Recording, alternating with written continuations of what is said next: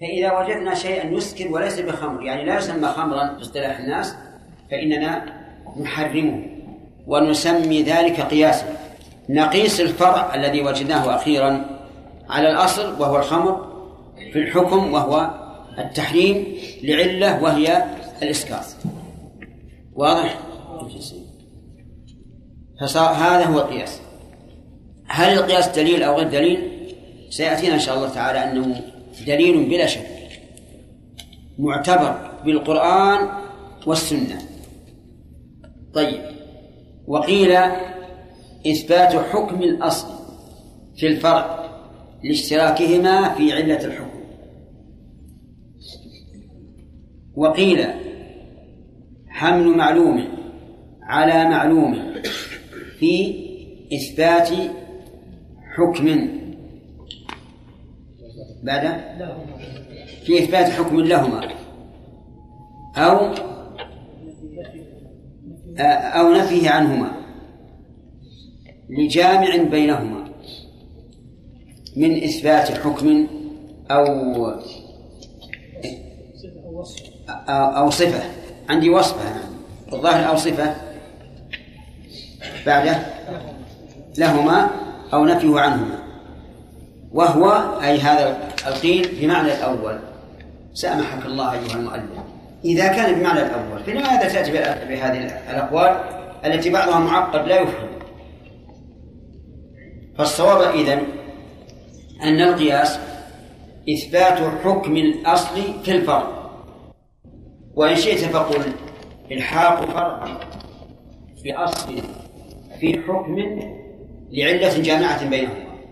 هذا الأخير يضبط لك الأركان، الحاق فرع بأصل في حكم لعلة جامعة. إذا عرفت القياس بهذا التعريف فقد ضممت الأركان الخمسة الأربعة وفي هذا التعريف، فليكن هذا التعريف هو المعتمد، الحاق فرع بأصل في حكم لعلة جامعة. هذا هو المعتمد. قال والتعبد به جائز عقلا وشرعا عند عامة الفقهاء. لا قبله وهو بمعنى الأول وذاك يعني الأول أوجد. وقيل هو الاجتهاد وهو خطأ. غريب المؤلف رحمه الله، إذا كان هذا خطأ هذا القول ليش تجيبه في كتاب مختصر؟ فنسأل الله أن يعفو عنه. طيب، إذن المعتمد ما ذكرناه أولا، الحاق فرعا بأصل في حكم لعله جامعة بينهما. يقول المؤلف رحمه الله الاحتجاج به جائز عقلا وشرعا عند عامة الفقهاء والمتكلمين خلافا للظاهرية والنظام. هذه المسألة يعبر عنها هل هو دليل أو غير دليل، هل هو دليل أو غير دليل؟ والجواب أن القياس دليل شرعي دل على اعتباره الكتاب والسنة والعقل أيضا. أما الكتاب فأقول لكم كل مثل في القرآن فهو دليل على القياس، كل مثل في القرآن فهو دليل على القياس. مثل الذين ينفقون أموالهم ابتغاء مرضات الله وتثبيتا من أنفسهم كمثل جنة، إذن قياس. مثل الذين كفروا بربهم أعمالهم كسراب، هذا قياس. مثل الذين اتخذوا من دون الله أولياء كمثل العنكبوت، هذا قياس. مثل الحياة الدنيا كماء أنزلناه من السماء فاختلط به نبات الأرض، هذا قياس. كل مثل في القرآن فهو قياس. واضح؟ هذا دليل. دليل آخر قوله تعالى الله الذي أنزل الكتاب بالحق والميزان. الميزان ما توزن به الأشياء ويجمع بينها به، هذا أيضا قياس. ومن ذلك أيضا قوله تعالى لقد كان في قصصهم عبرة لأولي الألباب، يعني نعتبر بمن مضى في من لحق.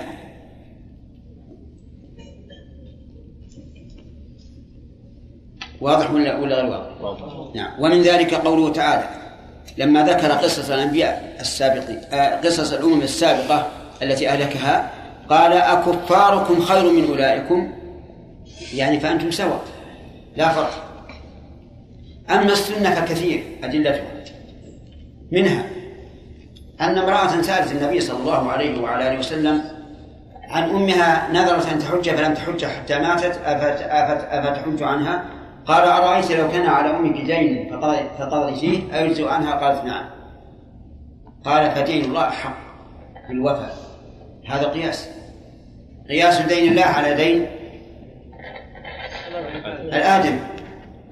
ومن ذلك أن رجلا أتى النبي صلى الله عليه وعلى آله وسلم يقول يا رسول الله إن امرأتي ولدت غلاما أسود،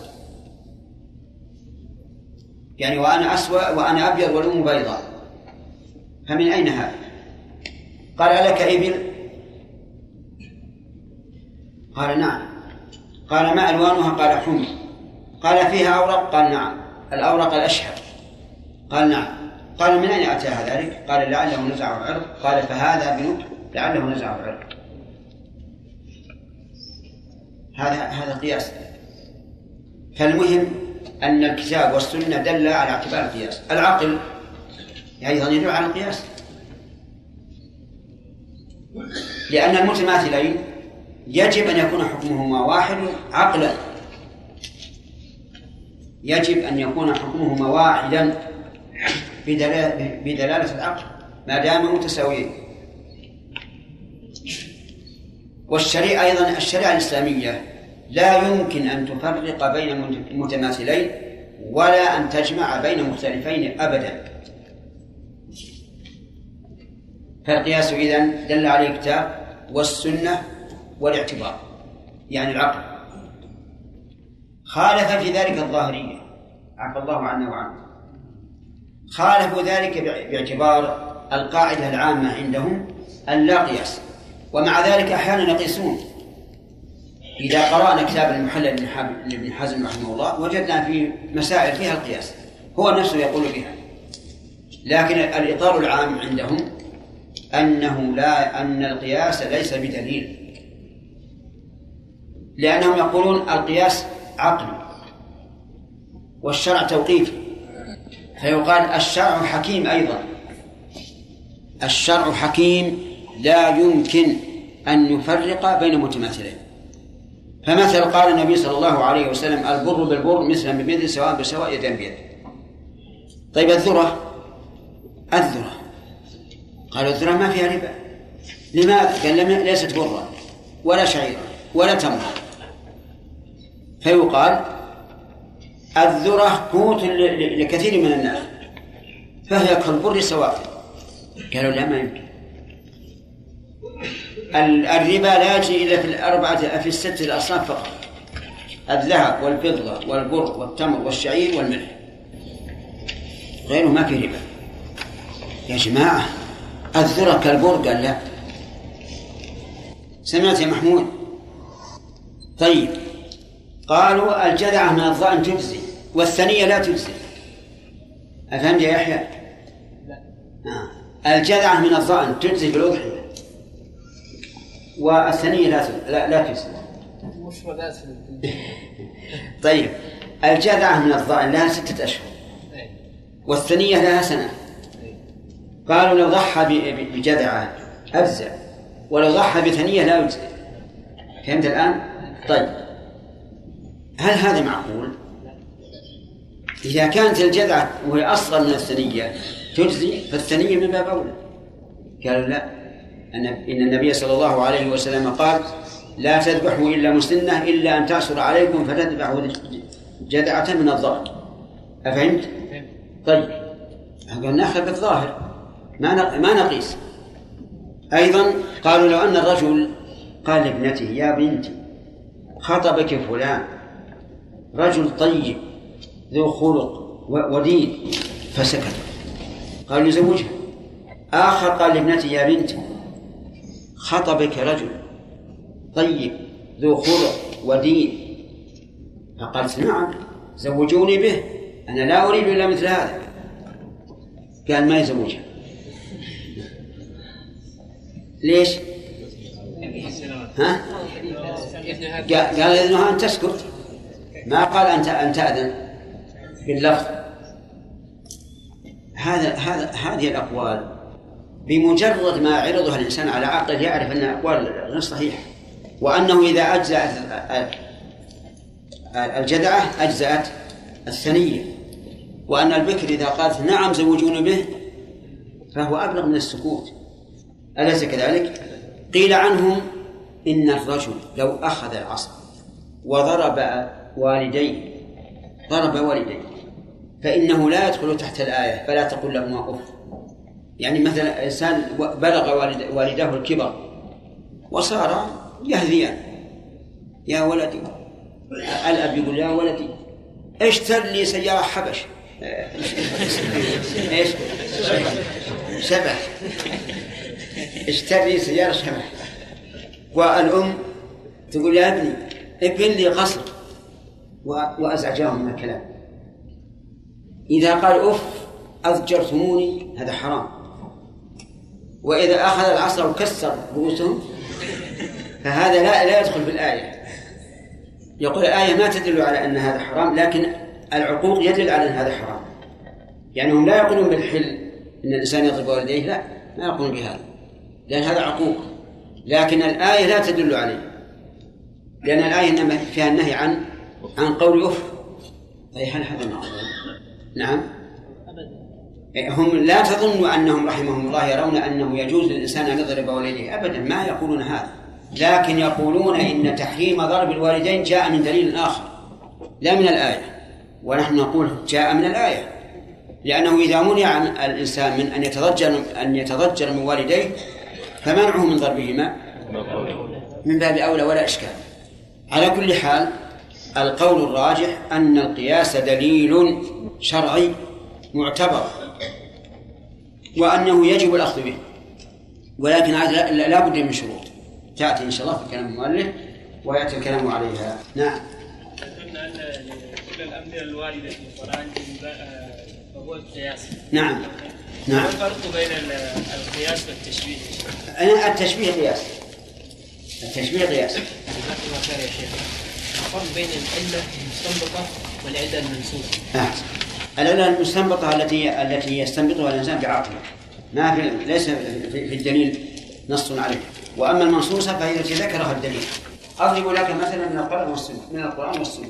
قال الله تعالى: قل لا أجد فيما أوحي إلي محرما على طاعم يطعمه إلا أن يكون ميتة أو دما مسفوحا أو لحم خنزير فإنه رجس. العلة منصوصة ولا منصوصة؟ طيب. وقال النبي صلى الله عليه وعلى آله وسلم: لا يتناجى اثنان إلا الثالث من أجل أن ذلك يحسن. العلة المنصوص أنه يحرم. المستنبطة حرم النبي صلى الله عليه وسلم، حرم الله الخمر. العلة لأنه يسكر فيثير العقل، هذه غير منصوصة لكن تفهم بالعقل. مكانه في القياس. نعم. العلة المستنبطة إيش مكانه في القياس؟ العلة المستنبطة أضعف من العلة المنصوص عليها، لكن إن كانت ظاهرة فالقياس صحيح، وإن كانت خفية أو ضعيفة فليس بصحيح. نعم. ولي ليت الشيخ في مسألة بالنسبة للمرأة التي لا تريد أن تتزوج يا شيخ، وربما يعني تكفر وتبقى على نفقة أبيها يا شيخ. نعم. أنا نجبرها على التزويج مع أن النبي قال لا ضرار ولا ضرار. نعم. ضرار عليه لا سيما إن كان فقيرا. الرزق على من؟ على الله يا شيخ. طيب نحن نرزقكم وإياهم، فلا يجوز أن يجبرها لهذا الغرض. هل يمكن أن يجبرها على شخص لا تريده وتبقى معه طول حياته في نكد وعناء؟ لكن هل يمكن أن تجبر أباها أن يبقى هو في مشقة وضيقة بالنسبة للمال؟ لا، الرزق على الله أبدا. أرأيت لو زوجها ثم طلقت يقول لزوجتها لا تطلق زوجك أنا تبي تتعبني في نفقتي. يلا يا وليد خلاص الحمد لله. القاعدة التي ذكرناها من أن قضايا الأعيان لا عموم لها نعم تكون في أقضية الرسول صلى الله عليه وعلى آله وسلم كما قال لأبي قحافة عندما أمره بتغيير الشيء. هل نقول إن هذه لا لا لا لا أظن ذلك. فقول لأبي قحافة غيروا هذا الشيء قد جاء أحاديث عامة تدل لفظية على أن تغيير الشيء مأمور به. الشاهد في قوله وجنبه السواد يعني صحيح الحديث صحيح. أولا الصغيرة التي لم تبلغ لا حكم لقولها في هذا الباب، والثاني لا يجوز إجباره ولا يمكن أن نستدل بحديث عائشة أن أبا بكر زوجها النبي صلى الله عليه وعلى آله وسلم ولا 6 سنوات، لأننا نعلم علم اليقين الذي أعظم عندنا من الشمس أن عائشة لم تمانع في هذا، ونعلم علم اليقين أنه لا أحد يكون مثل أبي بكر في الأمانة. الآن يجبرون أن يزوج بناتهم أبناء أخوانهم قهرا عليهم، مع أن هذا ابن العم هذا قد يكون ناقص الدين لكنه لم يصل إلى حد الكفر سيء الأخلاق، فيجبرها من أجل أن ينال لعاعة من الدنيا. أليس كذلك؟ ما يمكن نستدل بحديث عائشة إطلاقا. العراية هل يقاس عليها غيرها كالعنب؟ فيها خلاف، بعض العلماء يقول يقاس عليها للعلة الجامعة وهي الحاجة، وأن الإنسان إذا كان عنده زبيب واحتاج إلى عنب الرطب فلا بأس، وبعض العلماء يقول لا لأن ما خرج عن الأصل لا يقاس عليه، والصحيح أنه يقاس عليه إذا وجدت العلة. الله القياس وهو مما يتفرع على الأصول المتقدمة، وأصل التقدير وهو حمل فرع على أصل في حكم لجامع بينهما، وقيل إثبات حكم الأصل بالفرع لاشتراكهما في علة الحكم، وقيل حمل معلوم على معلوم في إثبات حكم لهما أو نفيه عنهما أو نفيه عنهما لجامع بينهما من إثبات حكم أو وصفه لهما أو نفيه عنهما، وهو بمعنى الأول وذاك أوجز، وقيل هو الاجتهاد وهو خطأ والتعبد به جائز عقلا وشرعا. هذا مبتدأ الدرس، كل اللي قرأت لا فائدة منه، قرأناه وشرحناه وبينا الصواب. نعم إذا شرح الشيء خلاص انتهينا منه، يلا لا تعود لها. والتعبد به جائز عقلا وشرعا عند عامة الفقهاء والمتكلمين خلافا للظاهرية والنظام ويجري في جميع الأحكام حتى في الحدود والكفارات، خلافا للحنفية وبالأسباب عند الجمهور ومنعه بعض الحنفية. ثم إلحاق المسكوت بالمنطوق مقطوع وهو مفهوم الموافقة وقد سبق، وضابطه أن يكفي فيه نفي الفارق المؤثر من غير تعرض للعلة، وما عداه فهو مظنون. وللإلحاق به طريقتان، أحدهما نفي الفارق المؤثر وإنما يحسن مع التقارب، الثاني بالجامع فيهما وهو القياس أركان القياس. نعم. بسم الله الرحمن الرحيم، الحمد لله رب العالمين، وصلى الله وسلم على نبينا محمد وعلى آله وأصحابه أجمعين. هذا الكتاب يا أخواننا غالبه أساليب كلامية كثيرة القول قليلة الفائدة، وقد سبق لنا أن القياس دليل شرعي وذكرنا أدلة ذلك، وبينا أن الضابط في تعريفه أنه إلحاق فرع بأصل في حكم لعلة جامعة، وهذا أوضح ما يكون وأخصر ما يكون. لكننا نقرأ ما قال المؤلف وإن كنا لا نعتقد كثيرا منه، لأنه رحمه الله فيه آفتان، الآفة الأولى أن غالبه كلام، والثاني أنه يختصر اختصارا مخلا لا يمكن أن يعرف الإنسان المعنى من نفس الكتاب حتى يراجع الكتب المطولة ويعرف ما أراد المؤلف. فكلامه رحمه الله رموز وألغاز، ولو استقبلت من أمري ما استدبرت ما قرأنا به. نعم، لأن هذا الكلام الكلامي غالبه لا يفيد. لكن نقرأ. يقول رحمه الله تعالى والتعبد به جائز عقلا وشرعا. التعبد بالقياس جائز عقلا بل هو في الحقيقة واجب عقلا، لأنه إذا وجدت العلة الجامعة بين شيئين فالعقل يقتضي إلحاق المقيس بالمقيس عليه، وسبق أن القياس عقلي في الواقع، لكن إثبات كونه دليلا بالشرع. وقوله شرعا، نعم نحن نتعبد بالقياس على أنه دليل شرعي. وقيل نعم وشرعا عند طائفة، عند عامة الفقهاء والمتكلمين خلافا للظاهرية والنظام، عند عامة الفقهاء والمتكلمين، عامة بمعنى أكثر، والمتكلمين الذين يثبتون العقائد بالطرق الكلامية. وإثبات العقائد بالطرق الكلامية آفة ابتلي بها المسلمون، نتج عنها تحريف الكتاب والسنة وتعطيل الله تعالى عما يجب له من الأسماء والصفات والأخذ والجدال والمراء. ولما كان الناس سالمين من علم الكلام كانوا أصح عقيدة وأنقى قلوبا، ولهذا قال بعض العلماء أكثر الناس شكا عند الموت أهل الكلام، نسأل الله العافية، يعني يكون في قلوبهم من الشك والريب عند الموت الذي هو اليقين ما لم يكن لغيرهم. اللهم أحسن خاتمتنا. المهم أن المتكلمين ابتلي المسلمون بهم، وحصل في علمهم الذي يدعونه حصل به أوهام وخيالات بعيدة عن مذهب السلف، نتج منها تحريف الكتاب والسنة وتعطيل الله تبارك وتعالى عما يجب له من الأسماء والصفات. لكن كما قلت لكم هذا الكتاب مع الأسف يعتني بأقوال المتكلمين وينقلها ويسود بها صفحات الكتاب. قال نعم ويجري في جميع الأحكام حتى في الحدود والكفارات. قوله يجري في جميع الأحكام هذا حق، يعني القياس يجري في جميع الأحكام، فيقاس الواجب على الواجب والحرام على الحرام والمكروه على المكروه والمستحب على المستحب إلى آخره. يقول حتى في الحدود والكفارات، وحتى هذه تشير إلى خلاف، يعني فمثلا من زنى ببهيمة قلنا يقاس على من زنى بآدمية فيقام عليه الحد، من زنى بميتة يقاس على من زنى بحية فيقام عليه الحد، هذا بالحدود. في الكفارات من تلوط بشخص في رمضان وهو صائم يقاس على من جامع امرأته فيكفر. هكذا قال المؤلف، والصواب أن لا قياس في هذا.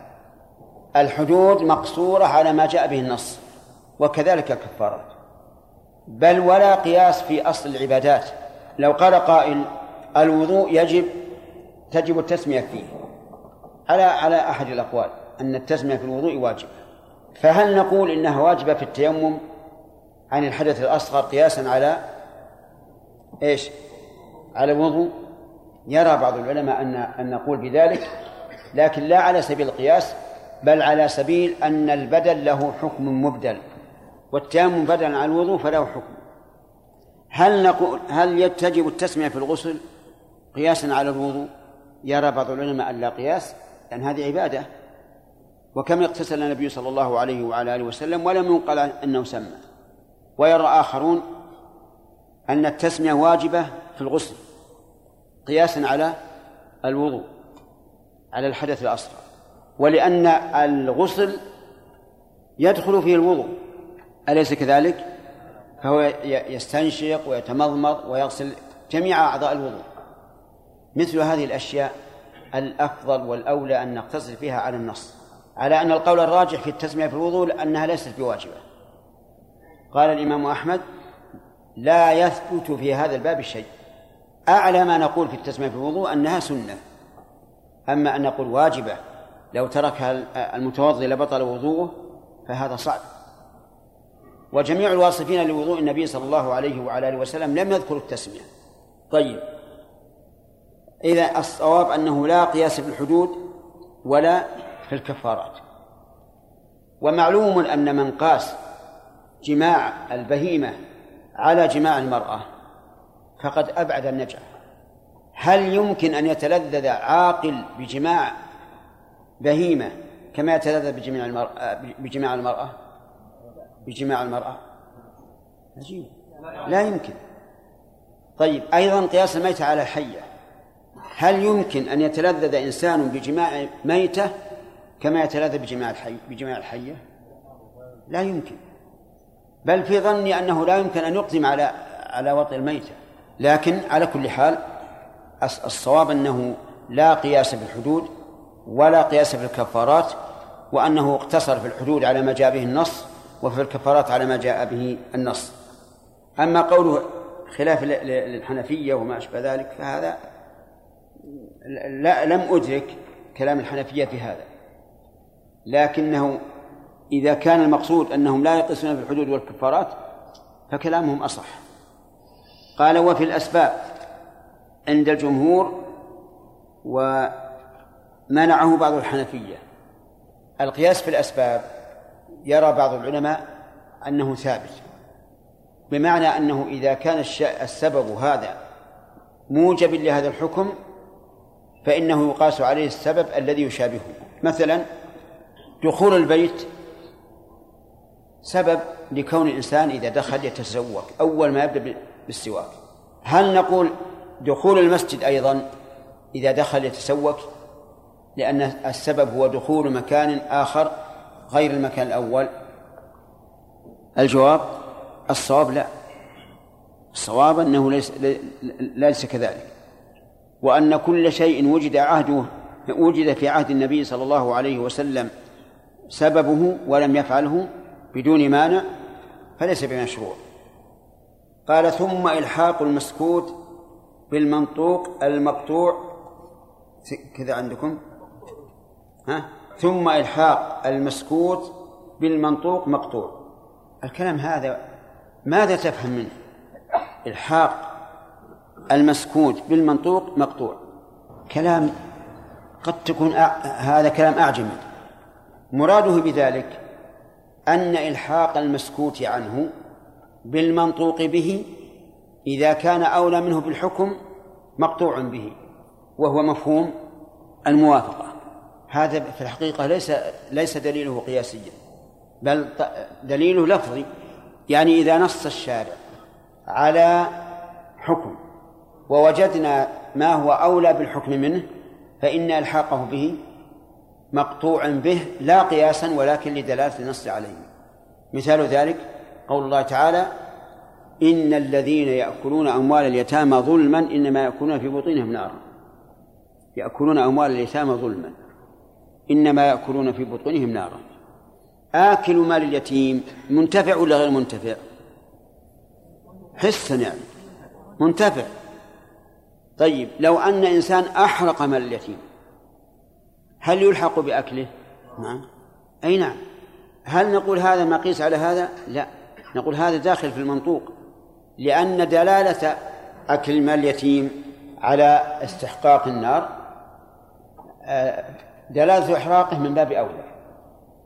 يعني إذا حرم أكل مال اليتيم الذي ينتفع به الآكل فإحراق مال اليتيم الذي لا ينتفع به المحرق من باب أولى.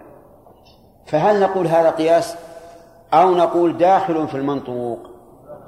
نقول هو داخل في المنطوق وهو مقطوع به. فقول المؤلف رحمه الله مقطوع به لئلا يقال إنه من باب القياس، وأن المانعين للقياس يمنعون هذا. طيب مقطوع به وهو مفهوم الموافقة. قال الله عز وجل في الوالدين لا تقل لهما أف، فإذا ضربهما تبرما منهما كان من باب أولى. إما قال الله عز وجل إما يبلغن عندك الكبر أحدهما أو كلاهما فلا تقل لهما أف، يعني لا تقول أتضجر. طيب إذا ضربهما كان كبيرين وكلامهم غير موزون وتبرم من كلامهما وضربهما، هذا من باب أولى. لا نقول إن هذا قياس على قول أف، نقول هذا من باب أولى، ودلالة المنطوق على هذا مقطوع بها لأنها أولى بالحكم. بعده نعم وقد سبق وضابطه أنه يكفي فيه نفي الفارق في المؤثر. ضابطه أي مفهوم موافقة، أنه يكفي فيه نفي الفارق، فيقول المستدل: لا فرق بين إحراق مال اليتيم وأكله في إضاعة المال على اليتيم، لا فرق بين إيذاء الوالدين بكلمة أف أو ضربهما، فيكفي نفي الفارق. إذا قال أنا أنفي الفارق بينهما وأقول لا فرق، يقول المؤلف يكفي نفي الفارق، ولكن هذا أعني أنه يكفي نفي الفارق إذا التزم به الخصم. أما لو قال الخصم: لا، أنا أوجد فارقا الآن، وأتى بالفارق، فإنه يعمل به بالفرق. ثم قال: اقرأ شمل. نعم، ضابط هذا يعني الحاق المسكوت بالمنطوق به أنه يكفي فيه نفي الفارق دون تعرض للعلة. وكلمة يكفي لا يعني معناها أننا لا نتكلم عن العلة، بل لا بد من الكلام عليها، لكن يكفينا في الفارق. وكما قلت لكم، ربما يقول الخصم المجادل: أنا أنفي في الفارق، أنا أنفي الفارق، فيقول الخصم: بل أنا أثبت الفارق، فتضيع الحجة. نعم، يعني ما عدا المقطوع به فهو مظنون، وحينئذ يأتي القياس. أما المقطوع به فالدلالة عليه لفظية كما سبق. نعم، اقرأ. وللإلحاق به طريقان: أحدهما نفي الفارق المؤثر، وإنما يحصل مع التقارب، والثاني بالجامع فيهما وهو القياس. نعم، هذا كلام المؤلف. يقول الجمع إما بنفي الفارق المؤثر، وإذا انتفى الفارق المؤثر صار الحكم واحدا، وإما بالقياس، وهذه طريق آخر، فيقول: يقاس هذا على هذا في الوجوب، في وجوب كذا.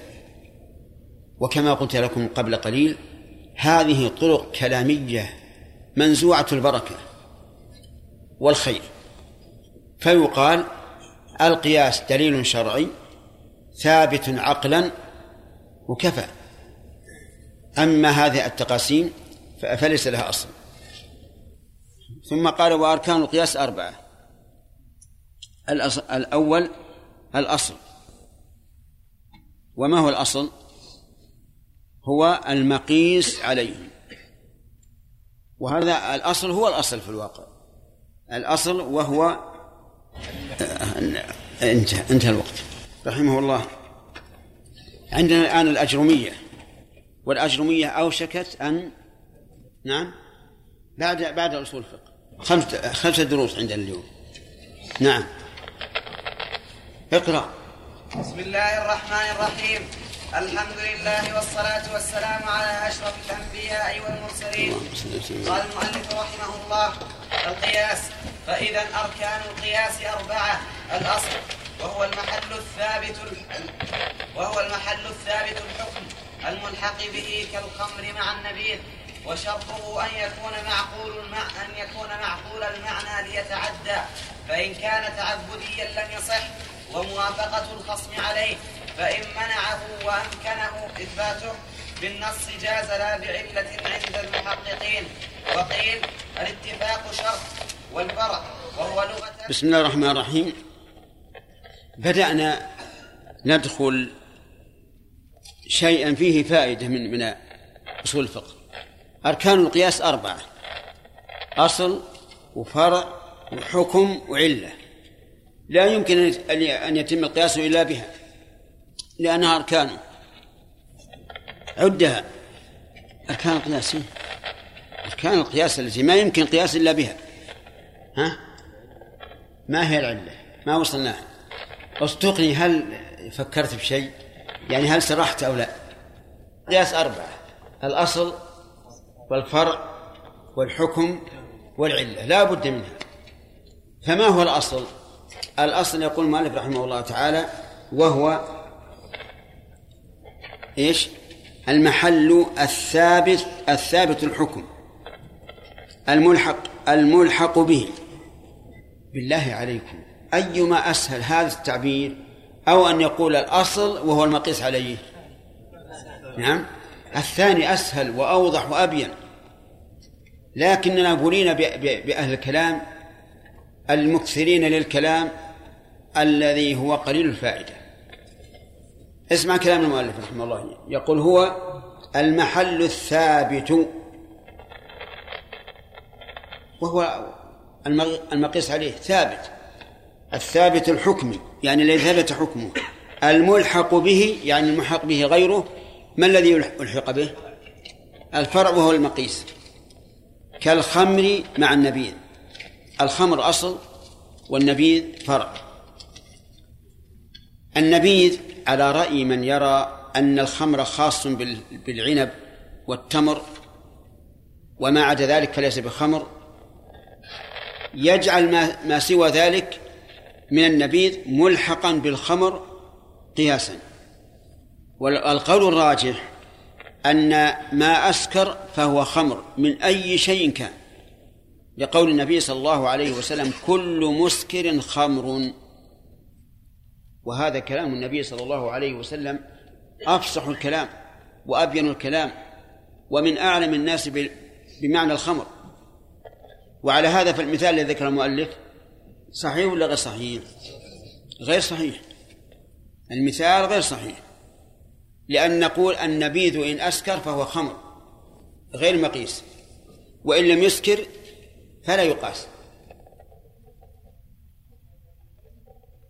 واضح؟ نأتي بمثال صحيح، نقول إن النبي صلى الله عليه وعلى آله وسلم قال إذا كنتم ثلاثة فلا يتناجى اثنان دون الثالث من أجل أن ذلك يحزنه. إذا فعل الرجلان ما يحزن الثالث بغير مناجاة، بإشارة، غمز، لمز، فهل يدخل في النهي أو لا يدخل؟ قياسا ولا نطقا؟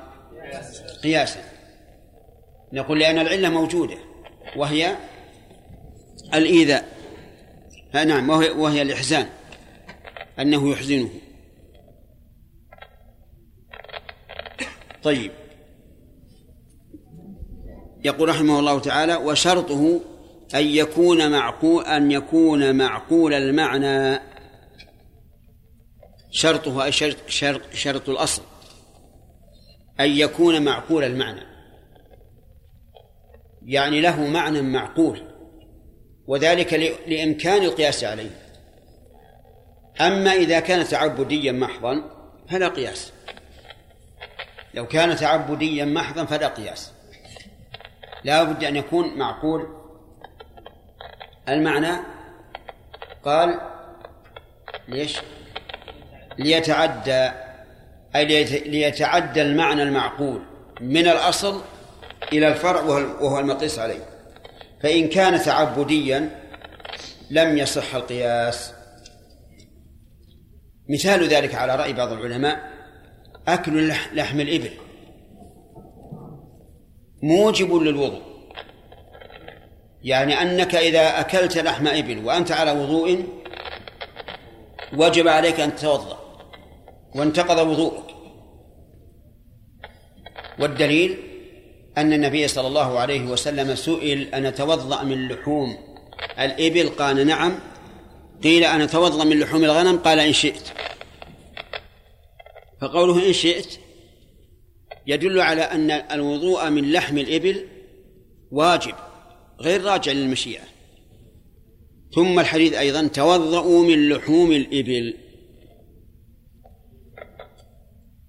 لماذا نتوضأ من لحم الإبل؟ قال الفقهاء رحمهم الله تعبدا، يعني ما ندري، أمرنا أن نتوضأ من لحوم الإبل فوجب علينا الامتثال ولا ندري ما هي العلة. فلو أراد أحد أن يلحق لحم الخنزير بلحم الإبل وقال إن لحم الخنزير نجس وضار فيجب فيه الوضوء كلحم الإبل، فهل يصح القياس؟ الجواب لا يصح القياس، لأننا لم نعقل علة وجوب الوضوء من لحم الإبل حتى نقيس عليه. ظاهر ولا غير ظاهر؟ طيب إذن يشترط أن يكون الأصل له معنى معقول حتى يمكن أن نقيس عليه. طيب الشرط الثاني قال وموافقة الخصم عليه، وهذا في المناظرة. في المناظرة إذا تناظر اثنان وقال أحدهما هذا الحكم مقيس على الحكم الأول، العلة كذا وكذا، قال الخصم لا أوافق أن هذه العلة، لا أوافق أن هذا العلة، فهل يصح القياس حتى نقيم الحجة على الخصم؟ الجواب لا. وعلى هذا فالشرط الثاني موافقة الخصم عليه متى؟ إذا كان في المناظرة. أما إذا كان الحكم فيما بينك وبين الله فليس أمامك خصم حتى نقول لا بد أن يوافق. وموافقة الخصم عليه فإن منعه وأمكنه إثباته بالنص جاز، إن منعه أي منع المعنى المعقول الخصم، وأمكنه أي الذي ادعى أنه معقول المعنى أمكنه إثباته بالنص جاز، لا بعلة بعده قل يا شمري لا بعلة عند المحققين. يعني إذا اختلف الخصمان فأنكر الخصم أن هذه العلة، فلمثبت العلة أن يقيم عليها الدليل بالنص، فإن قام عليها الدليل بالعلة فهو عند المحققين غير مقبول. والصواب أنه متى أثبت العلة بدليل من النص أو دليل من النظر فإنها تلزم الخصم، وإلا لبقي الخصم دائما مكابرا كل ما جاء بعلة قال هذه غير مقبولة ولا نسلم، ويبقى الأمر دائرا في حلقة مفرغة.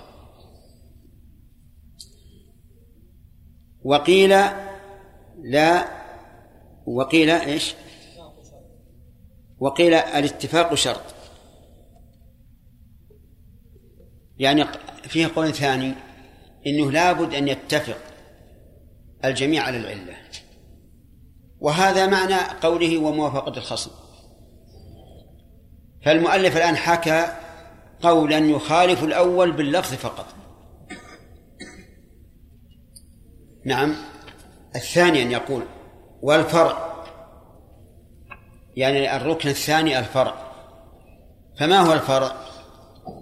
على حسب تعريفنا الواضح البين أن الفرع هو إيش؟ المقيس. واسمع كلام المؤلف قال وهو لغة ما تولد عن غيره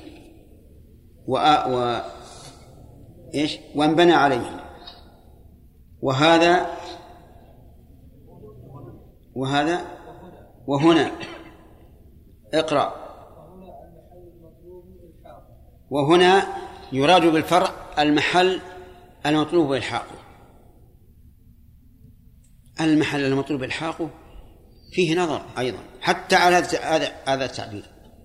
هنا نقول المحل الذي ألحق بالأصل، المحل الذي ألحق لا الذي أريد إلحاقه، لأنك إذا أردت إلحاقه ولم تلحق لم يكن قياس.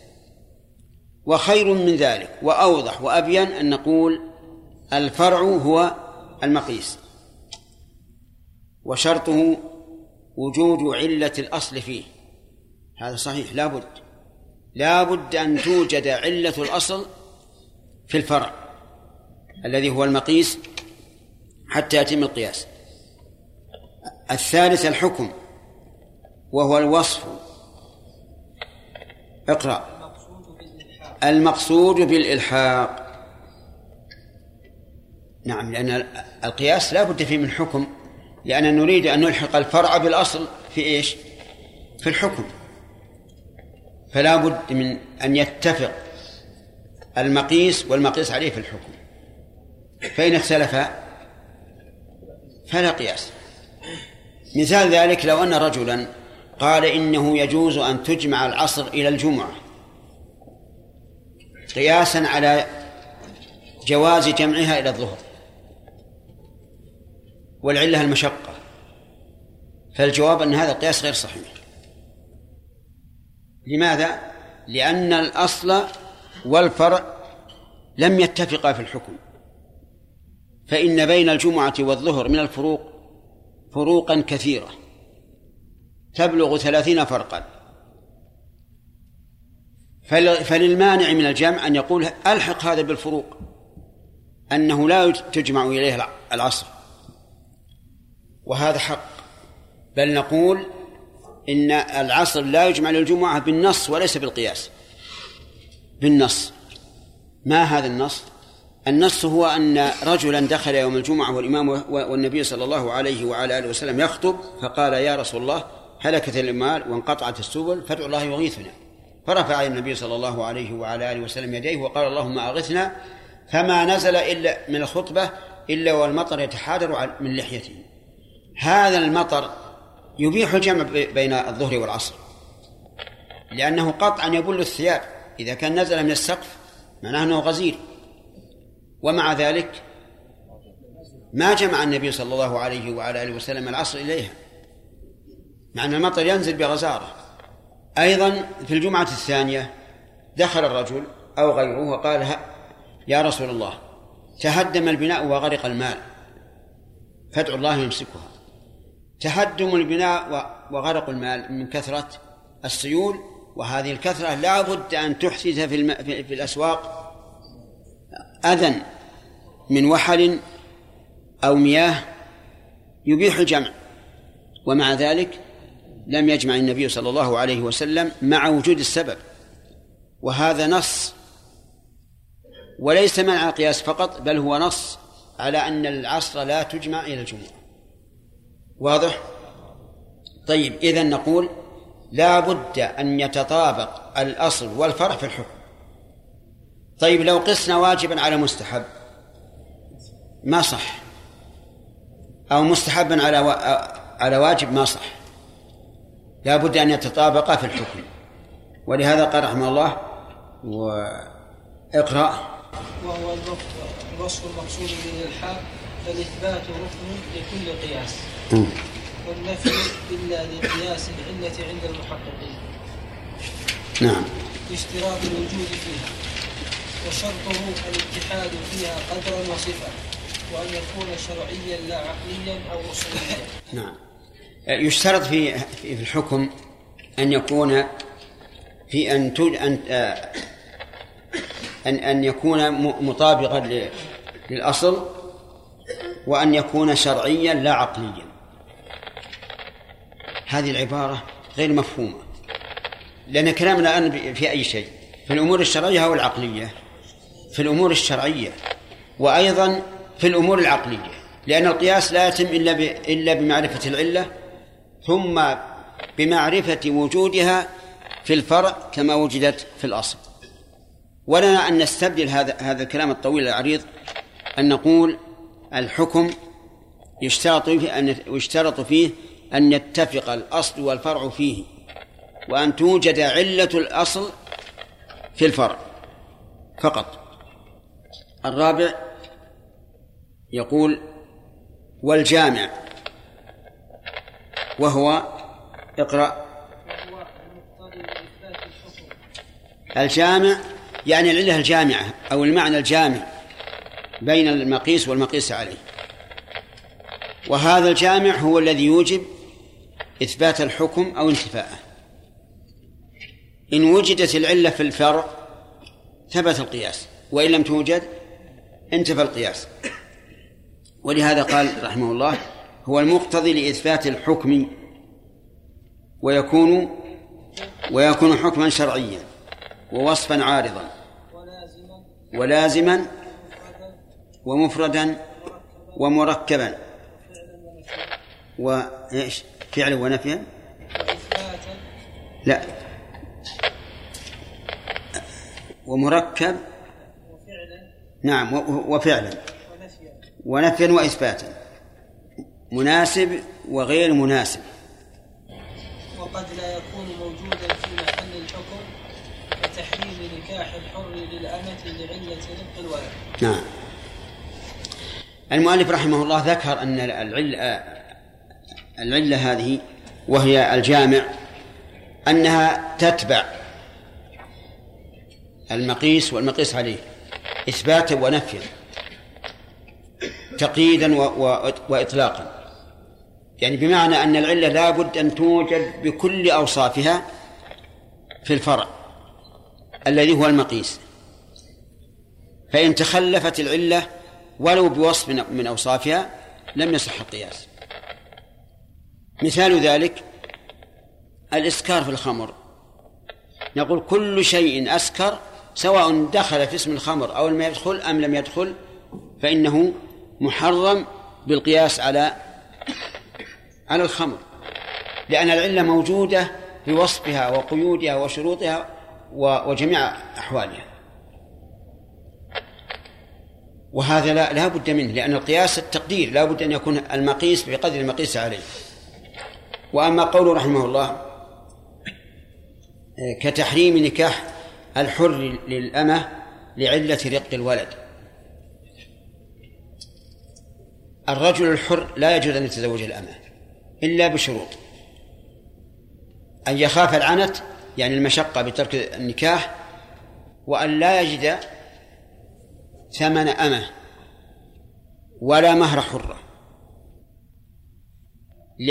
الشرط الأول أن يخاف العنت، فإن لم يخف العنت بمعنى أنه مشتاق للنكاح لكنه لا يشق عليه تركه، فإنه لا يجوز أن يتزوج الإماء وهو حر.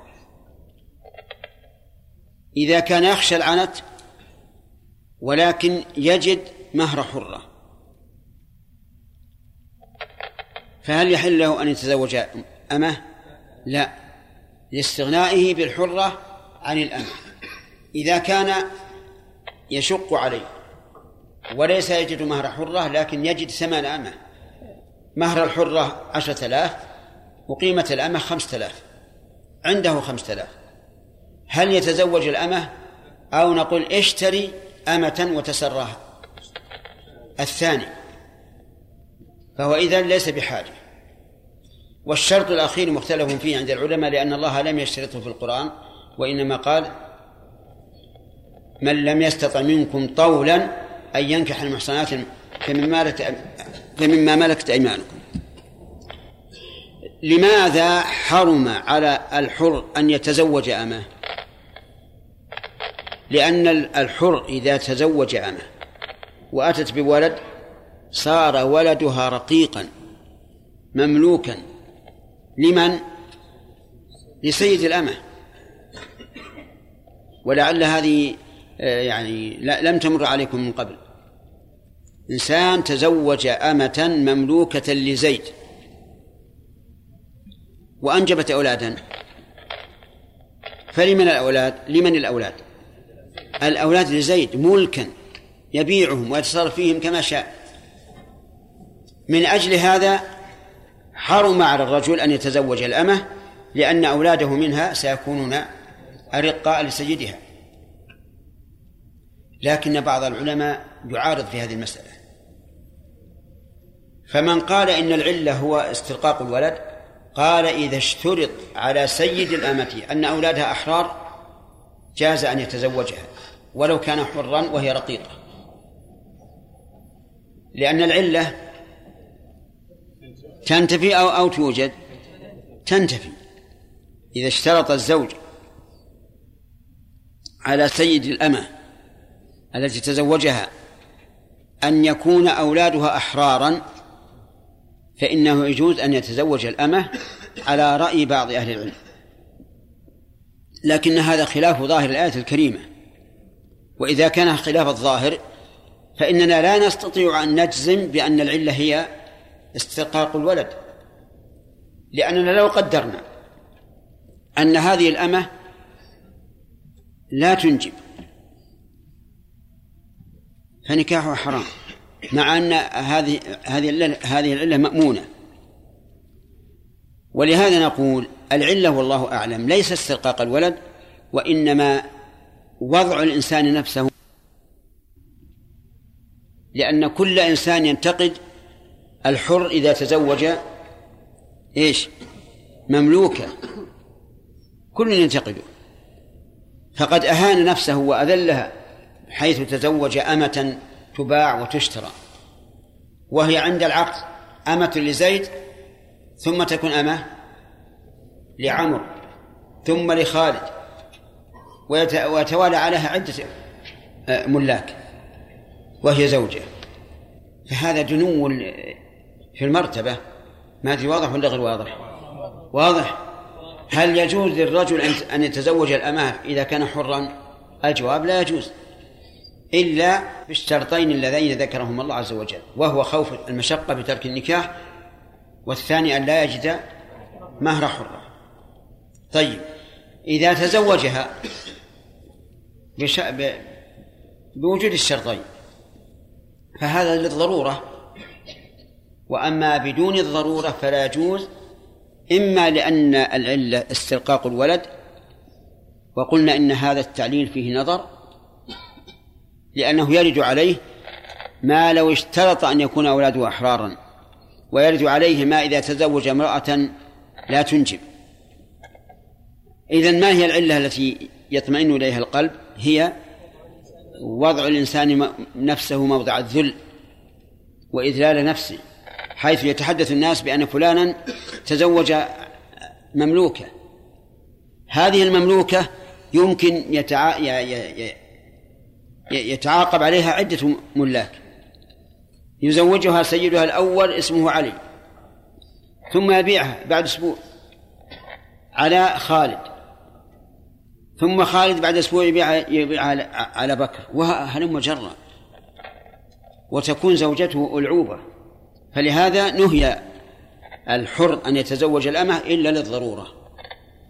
انتهى الوقت. طيب أسئلة 5 دقائق. نعم. الحر إذا تزوج الأمة. نعم. لا السيد، الزوج لا يملكها إذا تزوجها، فهي ملك للسيد الأول، له أن يتصرف فيها ببيع وغيره، لكن لا يتصرف فيها بإيجار، ما يأجرها، لأن منفعتها تبع الزوج. نعم.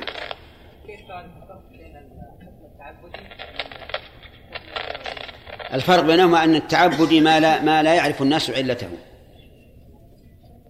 وغير التعبدي ما كان معروف العلة. نعم. إذا أرضعت امرأة ولدا وشكت في عدد الرضاعات المطلقة، هل يجوز للولد أن يتزوج من زوجها؟ أي نعم، إذا شكت المرضعة في عدد الرضاعات فالرضاع لا أثر له، لأن حديث عائشة 5 رضاعات معلومات، فإذا شك فيها فالأصل الحل وعدم تأثير الرضاع، لكن مع قوة التردد والشك الأولى أن لا تزوجهم. دع ما يريبك إلى ما لا يريبك. نعم. شيخنا بارك الله فيك، ديما بين قوله صلى الله عليه وسلم بين قوله صلى الله عليه وعلى آله وسلم. أي طيب. الولد للفراش. نعم. وإذا كنا نحب يتزوج الأولاد أرقاء للسيد. إيش؟ إذا قلنا أن الحر تزوج أمة. نعم. وأنجب أولاد صاروا للسيد. صحيح. صحيح. نقول هم للسيد والولد للفراش. إلى من ينسب هؤلاء الأولاد؟ أبيه. للزوج. لا للسيد. لكنهم مملوكون للسيد. فالولد للفراش يعني في النسب. وليس المعنى أن صاحب الفراش يملكهم. إيش؟ المقصود بإثبات المعنى بالنص. أي يعني معناها أن يكون النص قد أثبت هذا، مثل لا يتناجى اثنان دون الثالث من أجل أن ذلك يحزنه، ومثل قوله تعالى قل لا أجد فيما أوحي إلي محرما على طعام يطعمه إلا أن يكون ميتة أو دما مسفوحا أو لحم خنزير فإنه رجس. ارفع صوتك. عليك لزوجة المفقود. قلنا أحسن الله إليك، هذه امرأة ذهبت إلى القاضي وضرب لها أجلا ثم اعتدت ثم تزوج، لماذا لم نقول هذا الزوج الأول أنك حكمك يعني ميت على كل حال؟ سهم ميت هو جاي لمنا وعازمينه على الغداء والعشاء، كيف نقول ميت؟ يعني حكمه لا، ما نحكمه، وجد الأمر على خلاف الواقع، يعني وجد الأمر على خلاف الحكم. نعم. صلى الله عليه وسلم. هل يجب على المرأة قدميها في الصلاة؟ في خلاف، والظاهر أنه لا يجب عليها أن تستر قدميها في الصلاة ولا كفيها، والوجه معروف أنه لا يستر، إلا إذا مر الرجال قريبا منها فعليها أن تستر وجهها ولو في الصلاة.